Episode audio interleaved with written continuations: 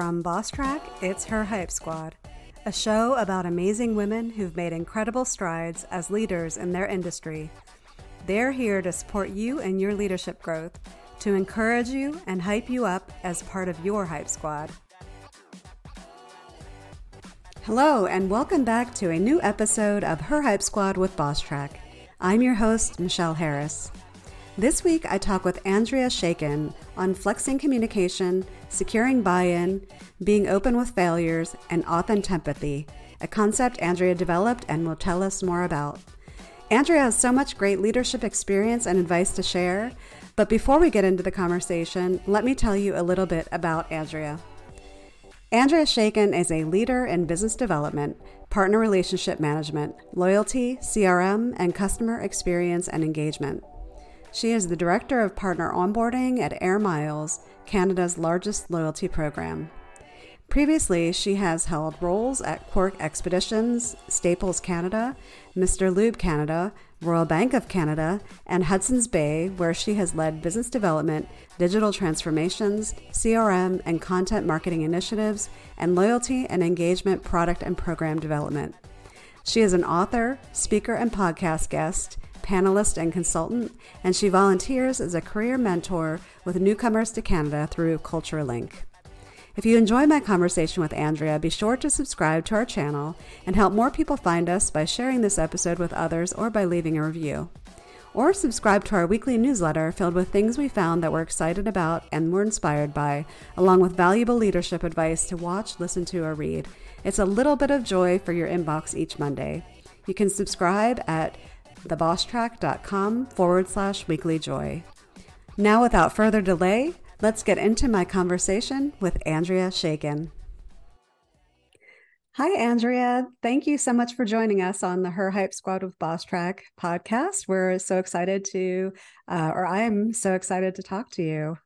I'm thrilled to be here, Michelle. Thank you so much you have such extensive experience and i am i'm sure we're going to be able to pull a lot of great advice for for everyone to hear. I'd love for you we did provide your bio before we got on here. If you could tell the audience a little bit about yourself in your own words that would be a great way to start. It's a pleasure. Uh, i need to tell you first and foremost that I studied English literature for a really long time. I have two degrees in English literature, which means I love words and sometimes I make them up, which is something that uh, I think we might actually talk a little bit about today. But I've had a number of years in loyalty, CRM, client engagement, and partnerships. But a kind of interesting common theme that I'm still working on trying to find a way to really bring out in my resume is that I've found I end up in roles or go for roles that are newly created. So, you know, when you're looking at a job description, this is newly created role. That's a theme for me. And the associated theme is that I get to build things, which I've found I love doing. So, a new process or a new uh, program or a new practice. And so that's really become part of my day to day, what drives me, what I think about. And, and again, it's kind of hard to put that into your resume, but, but I think it's really important for me to share that about myself because there's some things that I've gotten to learn along the way that might be useful to other people. And also I'm here to say it's not too scary. And and because I love words I've done a lot of writing so I use that as my way to kind of communicate or or explain or understand even for myself. I was uh, lucky even to co-author a book about women traveling especially for business and and how empowering that is and what you learn from that. And i'm trying to pick up all the things i learn in various contexts and apply them every day. So that's another thing that i think might be kind of interesting if you, if anyone's interested to look at it. It's called nomads. It's on amazon and it was incredibly fun to write. If anyone ever asks you do you want to write part of a book? I would always suggest agree to do it. Oh, definitely. And I would definitely say yes if it was a couple people doing it. I know it can be a little daunting authoring something on your own, but I'm sure it makes it a, a little, you know, a better process. Yes, it was a little bit lighter work, but a lot more fun. Yeah.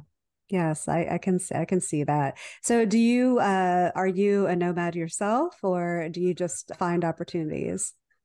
I'm not really a nomad myself. I look for and find opportunities. Since the pandemic, there have been far fewer. I'm itching to get back out again. I had a role a few years ago where I was traveling about 25% of the time, and I actually loved it. It gave me a bit of a, not necessarily a mental break, but a mental change. And mm-hmm. it kept me, I would say, a little bit more on my toes. I was a little bit I would say a bit more curious and I was meeting people from different places a little bit more so I'm hoping to do that again but but business mm-hmm. travel for me is actually not the slog that everybody says it is it's something I quite enjoy because of that mental break I, my mom always says a change is as good as a rest so I guess it mm-hmm. applies mm-hmm. uh, even to business travel yeah so something we have in common because I always enjoyed business travel myself so I mean, waiting at the airport for many hours is not always fun, but sometimes you get to talk to people you wouldn't have met otherwise. So I try to I try to look at it in that light if I can.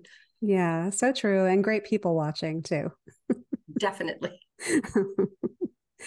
well, I'd love to start out by asking you, like, what leadership qualities do you believe are most important to leaders? The best leaders that I have had, and the ones that I try to emulate, are the ones who have had a real interest and focus on communication. So, again, whether that's in writing, whether that's regular discussions, whether that's those call them water cooler or incidental conversations, I feel like that is one of the most important pieces for me and I think always has been and always will be.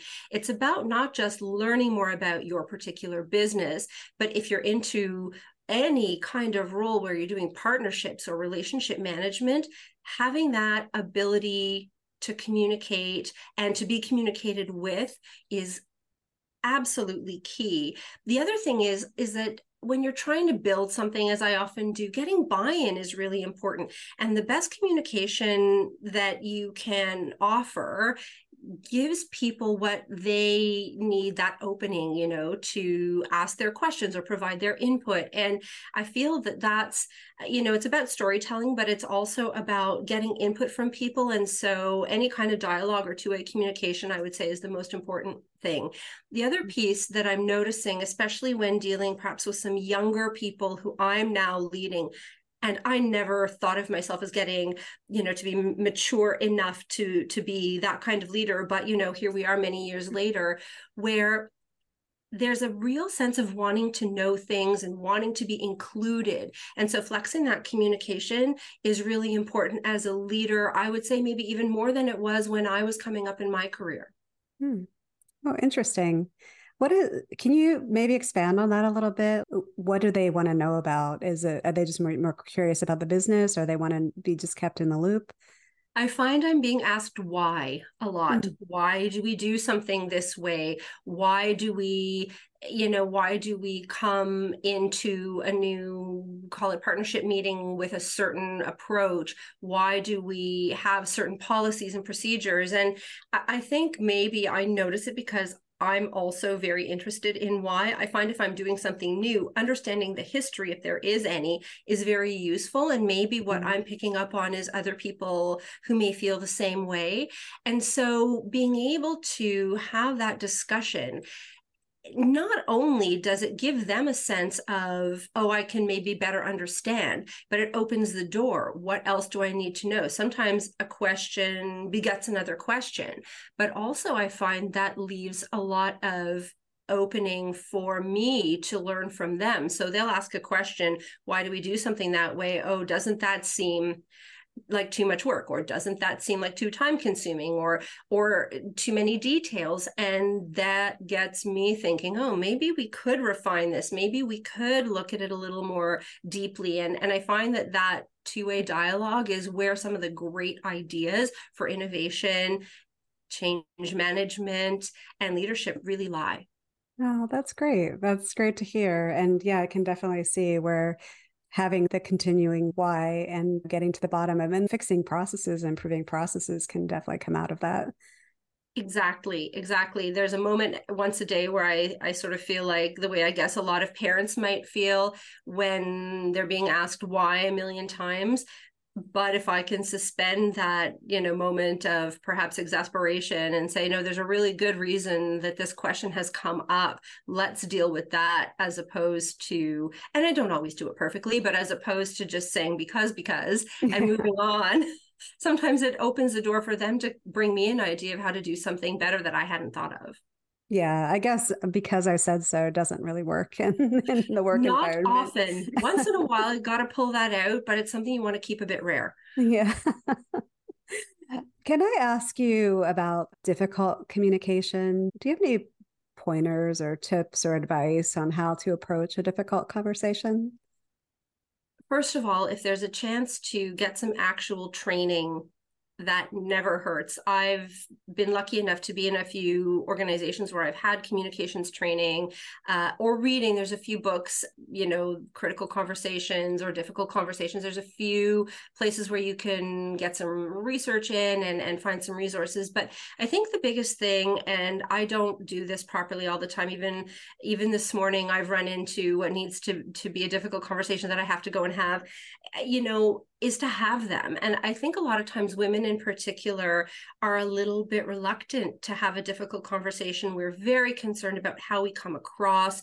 We're very worried about being liked. I think I've read three or four things just the last two days about likability and having a mm. difficult conversation in our minds and in our training and our upbringing in this society particularly really tells us that having difficult conversations where you maybe have to give tough feedback or you have to say no or you have to uh, perhaps apply some discipline uh, or take something away you know we shy away from that because we think well uh, you know they won't like me and i have to be very careful and i have to tiptoe every time i've tried to tiptoe it has definitely made it harder mm-hmm. i've had to mm-hmm. go back and have the conversation again so instead of just biting the bullet and doing the thing I have to re up that whole feeling of discomfort and and that whole interaction. And I think having the conversations as I would say as politely, as respectfully, with as much calm as you can muster. You can't always, I get that.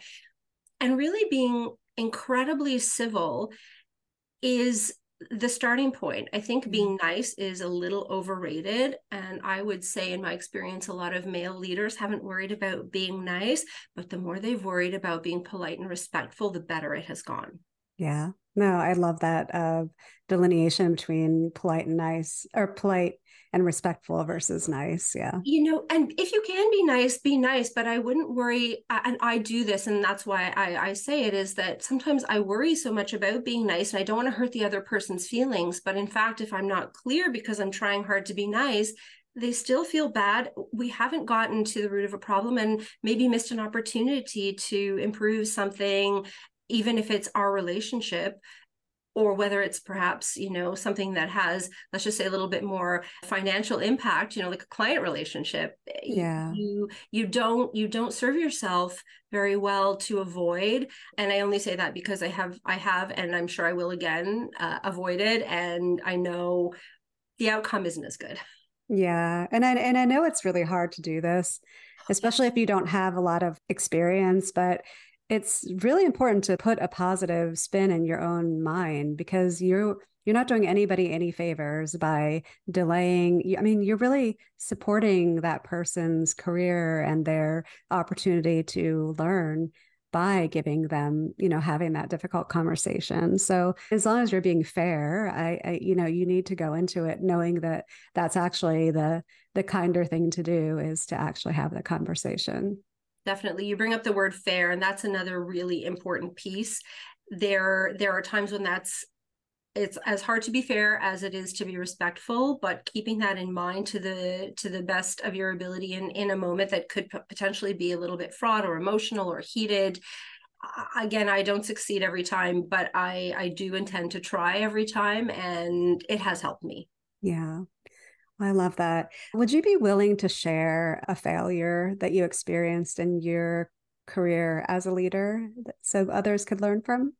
definitely i actually had one last week um, it's recent and and i work with a, a team i have a, a, great colleague who we spend a lot of time together speaking about how to talk about mistakes how to talk about failures and and talking about them and bringing them to light so that people can share and learn and and ask questions and see from example. We actually celebrate that together and and so i'm quite i'm quite used to to doing that and i'm glad to to talk about it.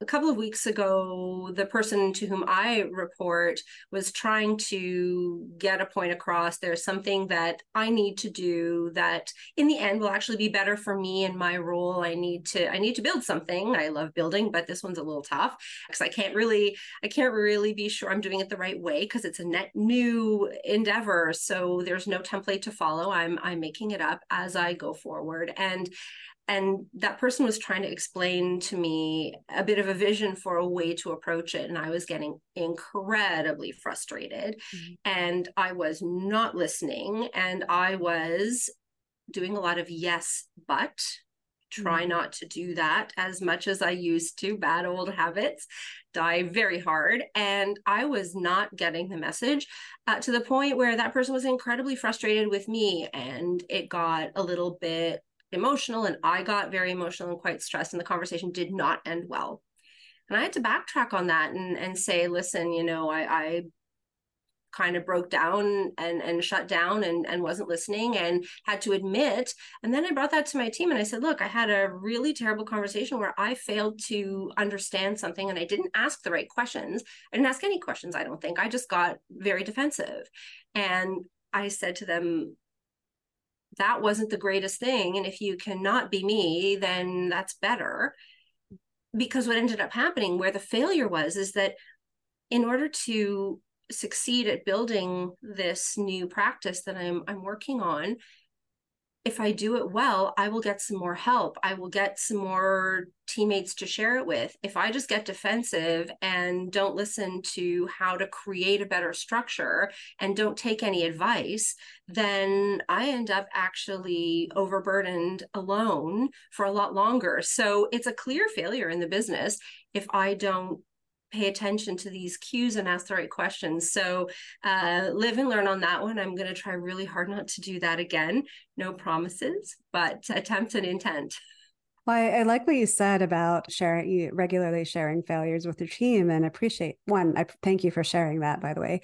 Is that a culture that is instilled in your company that, you know, the, the whole concept of failing forward and learning from your mistakes and it's okay to admit mistakes, or is that something you've instilled in your team?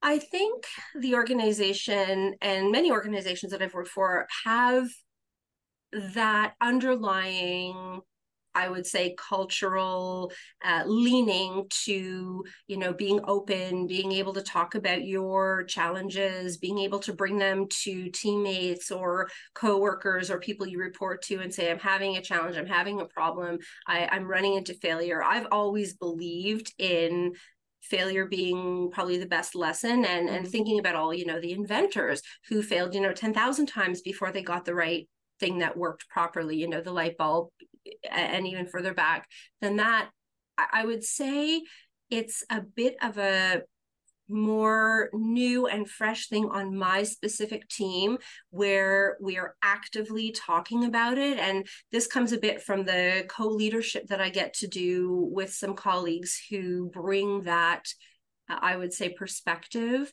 I'm a bit more, um, say, I'll use the word mature again, in that that wasn't really a common thing in some of my previous roles in companies. Although it was open and communicative, it was not, uh, let's talk about your failures. It was sort of mm-hmm. understood that you'd have them though, and that nobody you know has to walk a plank for it but really actively talking about it we had um, a younger person on our team just this morning sort of have a bit of a moment of realization that something hadn't been done properly earlier and and they brought it up and we circulated an email congratulating them for for bringing it up hmm. oh i love that uh, yeah i wish i mean i hope more companies do do that because i think it's only productive for for the companies. yes. yes very and and also the feeling when you've made an error or you've chosen a, an, an, approach that hasn't worked or failed in a project or, or something like that a lot of times people walk around thinking that's it.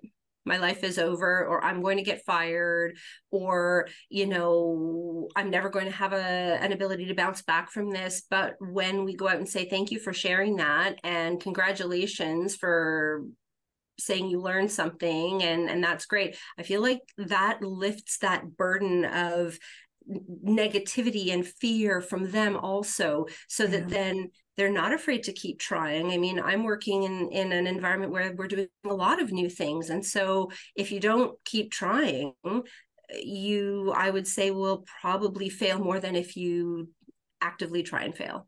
Yeah yeah, and I I think to anybody thinking, well, if we if we celebrate people admitting their failures, won't they continue to fail? But that's really, I mean, it's just not it's not human nature to want to no. to fail just so you can get congratulated.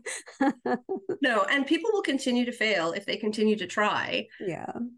That's yeah. an inevitability, I would say. Yeah, yeah. So, one of the things I know is on everybody's mind now is, especially as people are being asked to return back to the office, it's been an ongoing conversation about remote leadership. What's the best way, or what, you know, how how to best lead remotely. There's like a balance of knowing what's going on with your team, but then micromanaging and checking in too much. I am asking this question without knowing whether you really led remotely or you lead remotely. And I'm wondering if you have any personal tips for the people, because that's going to continue, even if there's a hybrid situation, it'll continue to be a situation for most leaders. It definitely will. And I'm hybrid right now. When I came into the role I'm I'm in, it was in the middle of the pandemic and I was fully remote. And I would say, again, for me personally, it hasn't been that much of a stretch because we have this. Mm-hmm. When I started my career, it was the telephone, and you couldn't share your screen if you were working mm-hmm. on something and you wanted to bounce an idea. We didn't have a lot of the technology that we have today to make it easier to connect. I'm a person who doesn't really care when you get something done. If you need it done by noon on Thursday, then if you do it after you put your kid to bed or after you walk your dog or first thing in the morning if it's done by thursday noon i'm not asking you when you were working on it. I'm hoping you're checking in. If you're running into trouble i would prefer not to and i try not to do this to others to let you know at one minute to noon that i was having trouble and never asked and so i'm now late um, and if you're running into some kind of barrier or delay, I like to know about it. I've never been a, you know, bum in seat kind of worker or leader but i do like again it goes back to the communication. Can we keep in touch? Can we have a regular i would say some sort of regular touch point?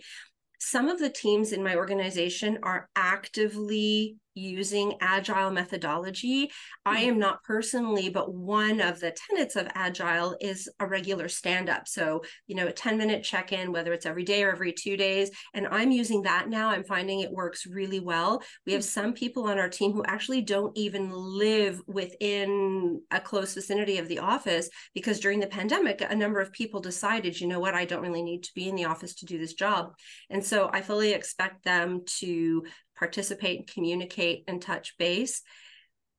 But where you are, I would say, is a little bit less important to me. I will just add, though, that going forward, the more that we continue to be hybrid, whether or not you have mandated days, whether or not even you have mandated full return to office, we are always going to probably need to consider the use of this technology and the use of some of the other digital communication channels because now we are going to have people perhaps in different cities perhaps in different time zones. Perhaps someone is a little under the weather they would normally force themselves to come into work but they can you know recover a bit at home take it a little bit easy, but maybe still join a call. And so we'll always need to employ this, I would say, going forward, which I think is a good thing. Yeah.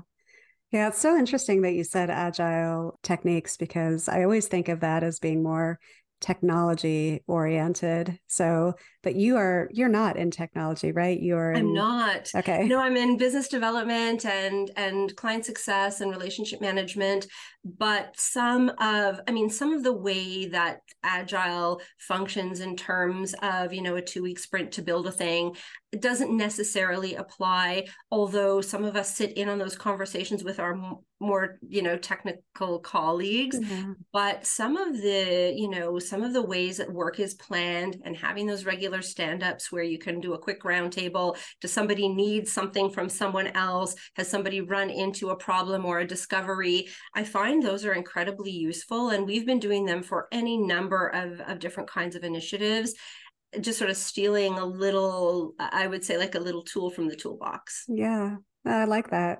Do you have one-on-ones with your team? Yes we have one-on-ones. We have skip level one-on-ones.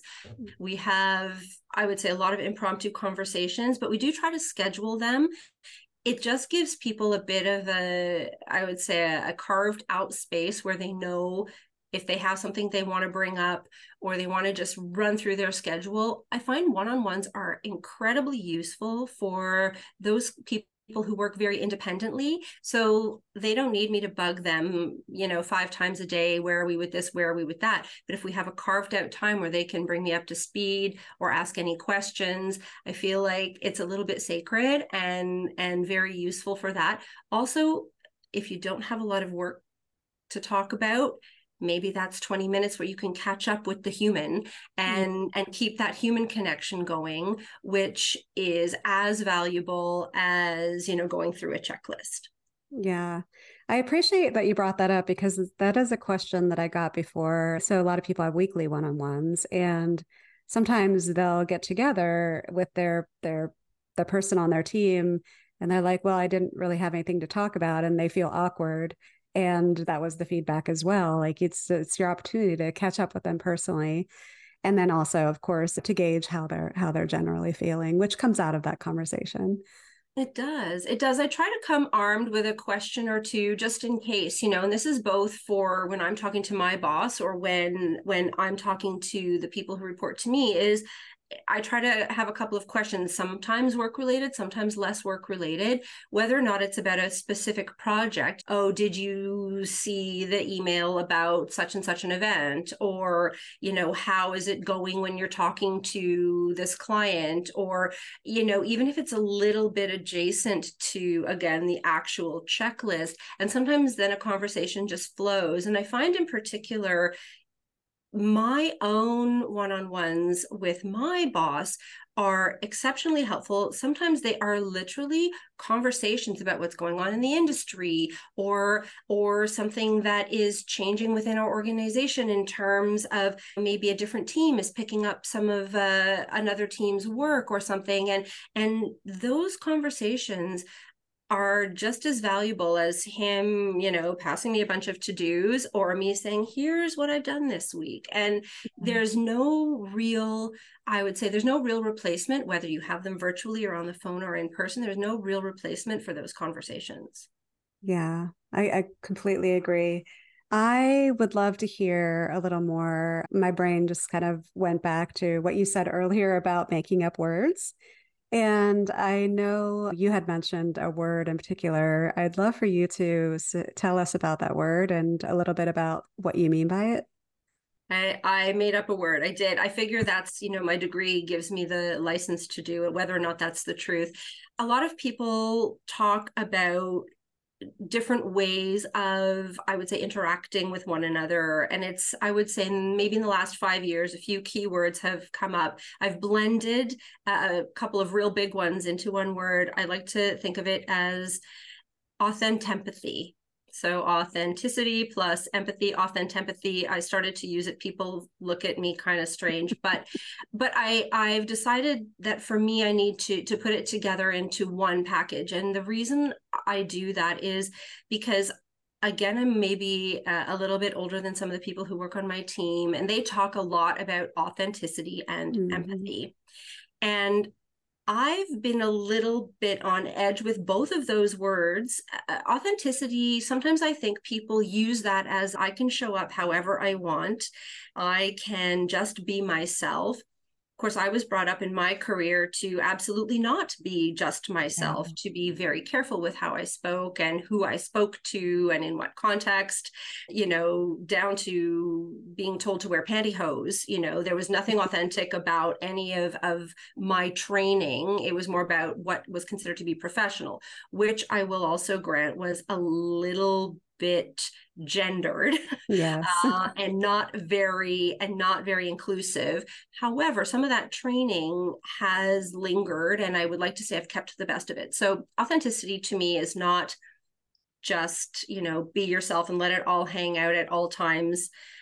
And then empathy there have been a lot of conversations about empathy. So so to me empathy is putting yourself in another's shoes. Some people would say that they would go so far as to say to feel another's feelings.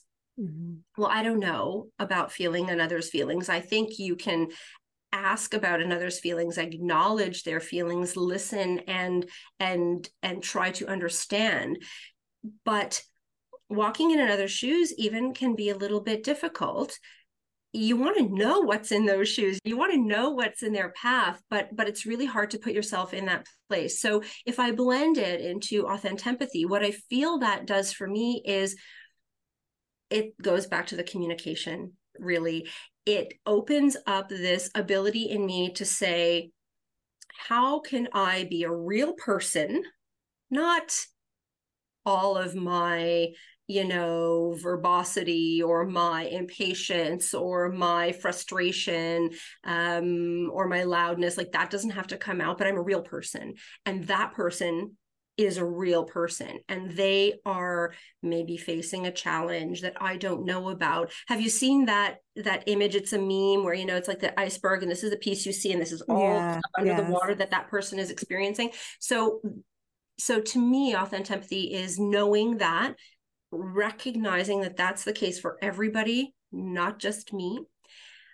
Being a real person, trying to understand, but that also gives me a, a way to say, I also believe that there's some perhaps strenuous work or some difficult conversation or some timely task that needs to be accomplished and i don't have to be so empathetic that i throw all that out and i don't have to be so authentic that i'm not professional in the way that i want to show up but i'm a real person who who wants to be there for that other person. I think you could shorten it down and just say caring. Mm-hmm but I think some of those words mean a lot to to people, and I and I don't want to disregard that either. So I put them in a blender. Yeah, that's that's great. That's a great way to look at it and a very interesting blend. When when i first saw the word i was like hmm i didn't quite i couldn't but you it makes a lot of sense. And i agree with you about the authenticity. I i mean our model with boss track is the authentic leader. So i mean we are all about authenticity but authenticity can mean different things. Right. and, and it doesn't necessarily mean that you can just act however you want in in eh, at work or just say whatever you want because they're one you you have a company that you're running you have customers but also i mean you have to consider other people's feelings and you can't just like throw out the you know throw out anything that you want to without kind of thinking. So i i don't think that exactly fits what you said but it's kind of in line and, I, and it makes a lot of sense it does. It it is in line, and I think I think just sort of stepping back from from what I think has become a bit of a buzzword, you know, gives you a moment to think about maintaining that level of respect and maintaining that level of understanding. And and the other thing that I think authentic empathy leads me to really think about is when I do mess up, and again, you know, on a regular basis, but that the real part is the part of me that can say, okay, I messed up. And I can also go to that person and say, you know, I had a very frustrating conversation. I had a few minutes, I stepped away, got a drink of water. I was like, wow, I was I was pretty defensive. So I was able to go back and say, listen, I'm going to cop to that. I was really defensive. That didn't go well. I kind of lost my thread. I want to get it back. And then the next time there was a conversation, the next time there was a meeting, it wasn't weird. It wasn't uncomfortable. You know, I feel very attached to i mean i'm not trying to be like canadian sorry sorry all the time but i do think when you've messed up or or you recognize something that that apologizing and talking about it is the fastest way to get you know back to normal. And mm-hmm. so that also leaves me with i would say the open door to do that if i if i find oh i really need to do that. Yeah yeah, and for those that are very into the no sorry movement for women, you can actually go back and have these conversations without actually saying I'm sorry. Absolutely. Uh, yeah. Absolutely. but if you if you've been defensive or if you failed to listen where it might have been interesting to get a perspective or if you've said something in in an emotional or a heated moment and this goes for men too, you mm-hmm. know, acknowledging it and trying to and trying to get through it whether or not you're apologizing but but working through it however that looks for you i think is i mean really the only way is through yeah, I agree. Can't pretend it didn't happen. I agree. in two days to somebody that you had that kind of a conversation with, and it's going to start really weird. If you can deal with it before you get there, then your next conversation will probably be a lot more productive. Yeah, completely agree. Yeah, there's there's definitely a context there and it's it's important if you've done something to have that conversation and if you really feel bad about saying the words I'm sorry and you can say I was wrong, you know, let's talk. Like there are other ways to approach it. You talked a little bit about that iceberg where you're seeing, you're only seeing like a very small percentage of what people want to show you. With that kind of leads me to ask about burnout and stress. And especially being a leader and not being at the top, they're all levels of middle leadership um, you're always like in that middle like you're you know you want you want to do what's best for the company and do what's best for your team but then you have different opinions above you and i feel like sometimes well it's it's somewhat of a struggle sometimes. Do you have any strategies for i don't know managing that stress or like preventing burnout? Oh, well, I have to say right now, um, I'm not doing the world's best job at managing stress or preventing burnout. I'm I'm in a bit of a, uh, I would say a bit of a edge of the burnout wedge because I'm building something new and because I'm creating a discipline and a practice in my larger organization that didn't exist in this way before and it's been quite a while since anything like it existed. And so and so i'm a person who feels like i must do all the things. And i also have a little bit i don't have a very big team. I do have an extended team but i don't have a lot of people that i can point to and just say you do this task see you in a in a couple hours or tomorrow. Mm-hmm. uh, and i feel a little bit i should do it myself a lot of the time. I'm i'm not really fond of passing something on to somebody if i can take care of it and i offer to do a lot more than I probably should for my own good. However, I think there's a couple of things that I do that do help me. The first thing is I've identified a few, uh, call it work buddies, allies, uh, who I can kind of bounce these frustrations or questions related to the frustrations off of. And I'm there this for them the same way. So we can sort of take turns. Um, you know i have one colleague who will send me a quick teams message and say oh my goodness i just got off a call. I don't even know what to think right now. I i just i'm going to walk away and get a coffee. I can't even. Um, and so when i'm in that situation i can send them a message and say I'm going for a walk around the block, you know, see you in 10. And and so having that again, it's a communication thing, but having a couple of you know, I would say ears available or mm. shoulders to cry on if need be, who you don't necessarily expect to solve your problem, but you can kind of get a little bit off your chest. And in talking about it, sometimes you come to solutions. I am a person who has to exercise very regularly. It's a bit of a joke that if I didn't go to the gym, I, I might potentially end up in jail. Um, sort of a sort of a, a nasty a nasty thought, but a place to kind of bust the stress a little bit. Yeah. Um, and and the workouts are actually it's kind of amazing I find two things happen when I work out. The first is I actually bust the stress. So all of the physiological and neurological benefits of exercise that have been long proven, um, you know, you get your heart rate up, you you focus on something else for for a bit of time, you get your blood flowing, all of that without a doubt very beneficial but depending on what kind of exercise i'm doing sometimes i can let my brain work in the background and solve a problem or i find this happens a lot if i need to write a presentation. How it will fall together how the story will will hang you know in in what kind of order. Sometimes those come to me while i'm exercising and from time to time i retain that thought and i can like run back and like jot it down and and keep that keep that inspiration. And so and so having people to talk to having a bit of a of a way or a place to bust stress is really important. I think the the problem is right now a lot of us are trying to be all things or most things to all or most people. Mm. Uh, women in particular are feeling this burden, I would say maybe even a little more since the pandemic. Hmm. Burnout is a real thing, and we're talking about it more. And so more people are putting up their hands and saying, Yes, I felt that too. When we felt we had to hide it, it feels a bit like a bit of a another epidemic, but it's because yeah. it's coming out in conversation. And I think saying that's how you feel is probably the first thing to to do to manage it the longer I personally pretend I am fine, I'm fine, it's fine, everything's fine, I'm great, it's fine. The worse I feel, the more likely I am to, you know, a little way down the road have a bit of a blow up. Yeah. Yeah.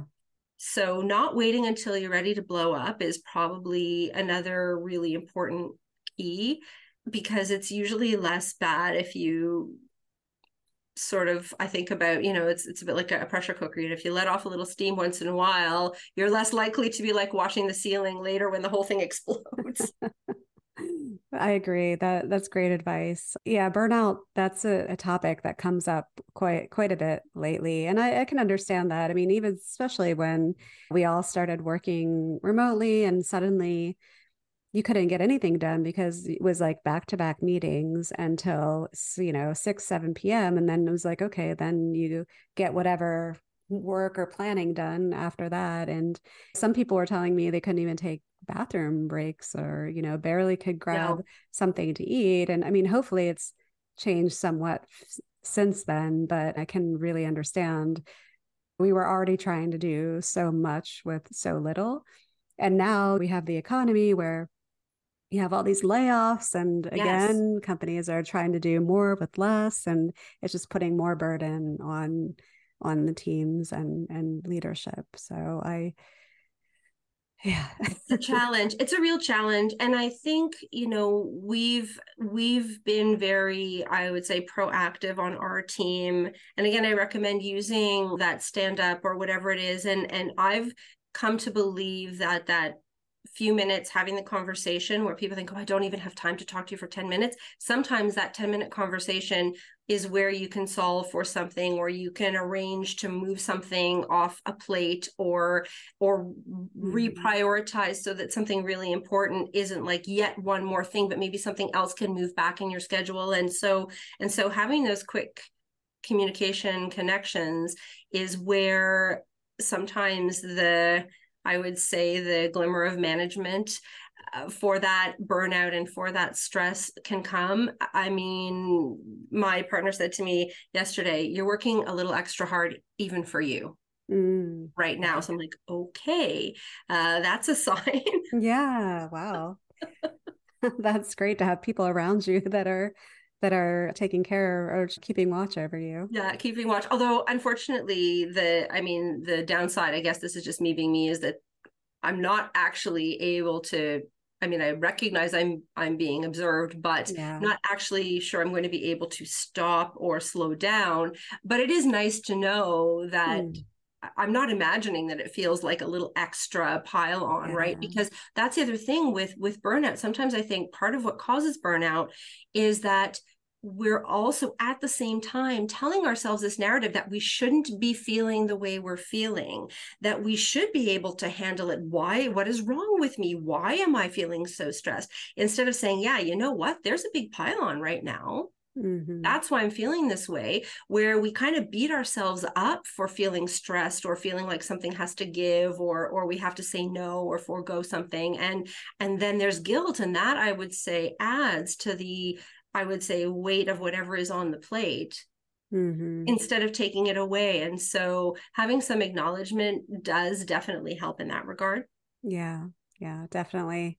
And speaking of uh, people looking out for other people, is there a mentor that you had in your career or have in your career that you could talk about that has made a difference for you?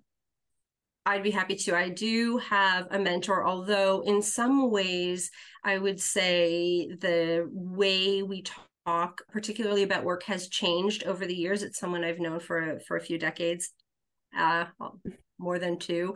And and it used to be very much sort of like industry mentorship. It was someone i met through work who was very willing to say you know the thing about our industry is just like very sort of incidentally over a coffee. And so i started to absorb. And then i would say uh, you know direct question like i i'm trying to do this project. What what would you suggest? Now it's a bit different where it sort of evolved into a, a bit of a more like how are you doing? How are you doing? What's going on with with you what's new kind of a kind of an exchange but that gave me a lot of inspiration to be that for others. So mm-hmm. again, I think everything in my life sort of revolves around communication. So now when I'm talking to sort of, you know, someone on my team or someone new to our organization or someone younger who's just coming up and I think of a thing that, oh, you know, if I was in their if I was in their shoes, I might find this really interesting or I might find this useful. I can say to them, when you're working on a project like this, one thing I've seen happen is this, or do you want to tell me what's going on and see if maybe I have something that I remember doing that I can draw upon to share with you and and so that inspired me to kind of pay it forward mm-hmm. we mm. have an active mentorship structure within our organization and I now get to mentor. And so I get to say now like is there something you're working on that that you want to bounce off another set of eyes and and be that person? And I also do some volunteer career mentoring for new Canadians where I can help with things like interview prep and um, you know how to structure an assignment and that kind of thing. So I feel like I got some really good training and and good inspiration to to be a mentor from having been mentored.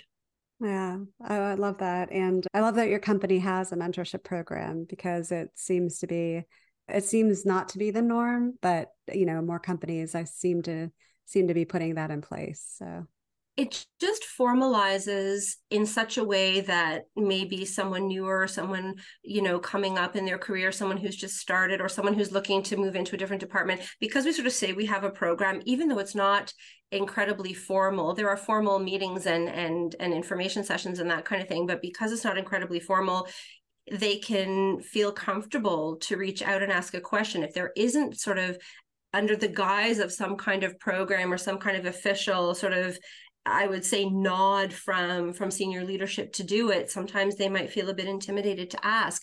This way, you can say, "Here are mentors." You can pick up the phone and call them or send them a note, and it just again gives that uh, I would say open door so that then you can forge those relationships and they can be very formal where you meet regularly every couple of weeks or can just be someone can sort of have you on speed dial and anything in between yeah yeah great I'd love to switch gears a little bit. I know we're running out of time. So I would love to uh, ask, well, I'd love to ask, I'm going to ask you, do you have a morning routine or a routine during the day that adds to your well being and being able to prevent burnout? Yeah I, I love i love routines in general i find having one is very helpful for me it's it's Uh, it's always been, I would say, my whole life, even when I was a, a, young person in school. But I get my workouts in very early. So mm-hmm. whether or not I'm commuting, I have a very early alarm clock. It's usually still dark. And I get up and I'll do a workout first thing.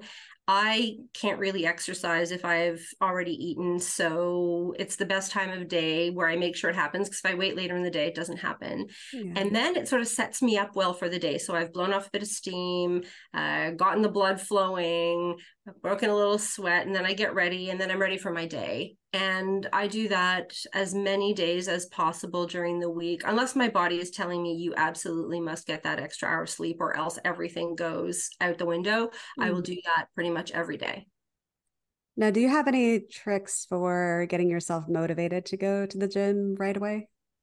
Well i think i've done it for so long that it's almost part of the routine that's the routine okay. you know that's the that's the routine part of the routine i actually really love exercising for all of those reasons and i have i would say maybe a handful of times in my entire adult life felt worse after workout than I did before. Yeah. I've hardly ever regretted the workout and so i know that you know the hour or whatever i put in and then i can shower and put on some clothes and and the rest of the day is mine and it, it keeps me motivated i mean i kind of bounce up a little bit early i think i've messed up my circadian rhythm so mm-hmm. when the mm-hmm. alarm goes off i'm up but but it's also just what you read is true if you put out your clothes and you put on your shoes and you go and you start and you say i'm just going to do a few minutes Mm-hmm. Once you're rolling, you can do whatever it is you plan to do, whether it's a half hour walk or a class or or anything. Once you get going, it's easier to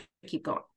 Yeah, yeah. It's so funny the putting out the clothes. I talked to somebody recently who said they actually wear their gym clothes to bed so that all they have to do when they get up is throw on their sneakers and get out the door. there's absolutely nothing wrong with that. And i think whatever it takes whatever it takes for you you know i've bought some of my gym clothes in multiples so that i literally just like grab out of the drawer make a little pile. I try to get as much ready the night before if i'm commuting you know i have to have the bag and the you know and the laptop and everything ready. But if i do that and i don't really offer myself an excuse again there's the rare morning where i'm i'm sure that it'll be worse and so i don't but it's it's few and far between yeah, yeah. Well, do you have a song that will pump you up when you need a confidence boost or a little energy boost? Uh, well, it has to be Pink. Okay. Um, I would say I'm a very big fan. There's a couple of songs. It depends on what kind of energy boost I need. So if it's just for energy, I would say "Raise Your Glass" is probably one of my favorites. Mm. Um, it would definitely be on the karaoke list if I had to have a karaoke list. But if I need some work motivation, I would say "Wild Hearts Can't Be Broken" or "I Am Here" or "I'm Not Dead." I feel like there's a theme um, but but any of those uh, definitely definitely give me a bit of a jolt oh nice yeah you can't go wrong with pink for sure um, and do you have something that you've bought uh, in the last year or so maybe around a hundred dollars or less that has made a difference in your life in some way so it's less than $100 a month. It's probably more than $100 in the year, but I've been subscribing to Les Mills on demand. So I was talking about the workouts. Mm-hmm. Um, it's uh, an app with all of the Les Mills classes. Les Mills is a out of New Zealand. It's a gym, but they've created this entire class structure where there's yoga and weights and spinning and kickboxing and aerobics, and you can pick a class from this gigantic menu. And so, no matter where I am, if I've got my earbuds and my phone or my tablet, I can do a class and sometimes a class for me so i say oh i'm very motivated to do the workout but if i'm watching a class even if it's on video someone else is counting someone else is remembering to you know change to your right from your left and vice versa and, and be even um, someone else is shouting words of encouragement and i think that's probably the best investment. I actually started during the pandemic while I was working out in my garage, but I kept my subscription. And I think it's probably the thing I spend money on uh, that is uh, the most worth it. Oh, that's a good one. That's a great one. Thank you. That's it's the best. It's the best. Highly recommended if you want to uh, if you want to have a lot of choice. Yeah. Yeah. Is there a book that you've read recently or not so recently that has made a difference in your career, or it could be fiction that you would recommend to the audience? I try to read as much as I can. I have a few books on the go, actually. I would say probably there are a few there are a few that I've started that I, I'll pick through, but I would say that anything written by Brene Brown mm-hmm. has really made a difference. I sort of feel like she's talking directly to me, uh, and and so understanding how to be courageous, how to be vulnerable, how you can be those things and still be a leader. I feel like she's very modern in her approach. She's speaking really to women, but not only to women. I don't feel like this mm-hmm. is just like uh how to how to be a lady boss or whatever you know there's none mm-hmm. of that mm-hmm. but but i feel like everything she's written that i've read has had something useful that i could take away and apply later yeah yeah yeah again brene I, I, like to say that this is like her fan club podcast because I think I know right? we all say that. We all say that. but if there's a if there's someone who's inspiring there's yeah. Oh yeah don't know. I mean she deserves it and it's not always it's not the books. It's like just i mean i think the last podcast i recorded i i mentioned one of her quotes. So i mean exactly. it's just you can't not and when you're talking about leadership and especially vulnerability and authenticity and empathy like there's no way she cannot come up and uh, precisely. got to start trying to like hold my tongue from like... it, you know what though if you know it's funny because i feel like there was a time when the kind of inspiration that people took for business and leadership was that very sort of like hard-nosed extreme capitalist yeah. um you know at all costs kind of approach and i think that that doesn't serve us well. It certainly doesn't speak to younger people yeah. at all. And so she's brought these ideas forward at a really important time. Yeah, definitely. So to close out, you are officially in our audience's hype squad. Is there one last piece of advice or piece of inspiration that you would leave with everybody? Well, I think, first of all, that having her hype squad having these I would say channels where we can talk to each other and meet one another and and get to know one another. I think it's probably the most valuable and and incredible environment. I didn't really think we would ever have something that is this, I would say, close to us. But I think what I would say is I know it's really hard. I know it's really hard to keep going, but as I said before, the only way is really through. And if you can keep going, I know I'm going to try to keep going. And and and I'm not saying you know push through the pain and agony till till you drop, but but if you can keep going, I find energy begets energy, and and we can support one another. And and I would say to anyone who's just like ready to fall over, pick up the phone send a note dm you know me or, or someone else that that you you know who who can give you a pep talk or or listen to to a challenge that you're having and and then just keep going because forward is way better than turning around and retreating um, yeah. in my books. Yeah definitely so you mentioned this but if the audience does want to reach out to you what is the best way for them to LinkedIn. LinkedIn is, I would say, it's my favorite uh my favorite social channel. I i spend a lot of time there. So much information. The connections are great. I know people are using it a lot for for sales purposes but i'm finding that that's where a lot of the the people i i want to talk to most are kind of hanging out. So that's where i can be found okay and your so your linkedin is it's uh, Andrea Shaikin yeah it's just your name without any yes. numbers. Okay. Great. Yeah. I didn't put, I didn't, I've been on LinkedIn so long, I didn't need to put any numbers. So, you know, I was, I was, uh, I was before there were a, a, million people on it or however many million people are on it. So yeah, you could just find me by my name. Great. Well, thank you. Thank you, Andrea. I really appreciate you coming on and sharing like your such valuable advice and experience and the vulnerability and the stories that you shared. I know that everybody is ha- has to have learned something from this conversation. So I appreciate you. Thank you so much, Michelle. I appreciate you. Having these conversations always gives me a lot of energy and, and makes me think of, of more questions that I want to ask too. So so thank you. I really appreciate it. Great. Well, thank you, and I hope you enjoy the rest of your day. Thanks so much. You too. All right. Bye. Bye bye. Hi, everyone. This is Michelle again. If you enjoyed this conversation, hit subscribe so you don't miss out on our weekly episodes. And if you're really feeling it, please leave a review. We'd love to have your support. You can also subscribe to our weekly newsletter where we share things we're excited about, things we found funny or inspiring, and must read leadership videos and articles we came across that week. You can subscribe by going to www.thebosstrack.com forward slash weekly joy.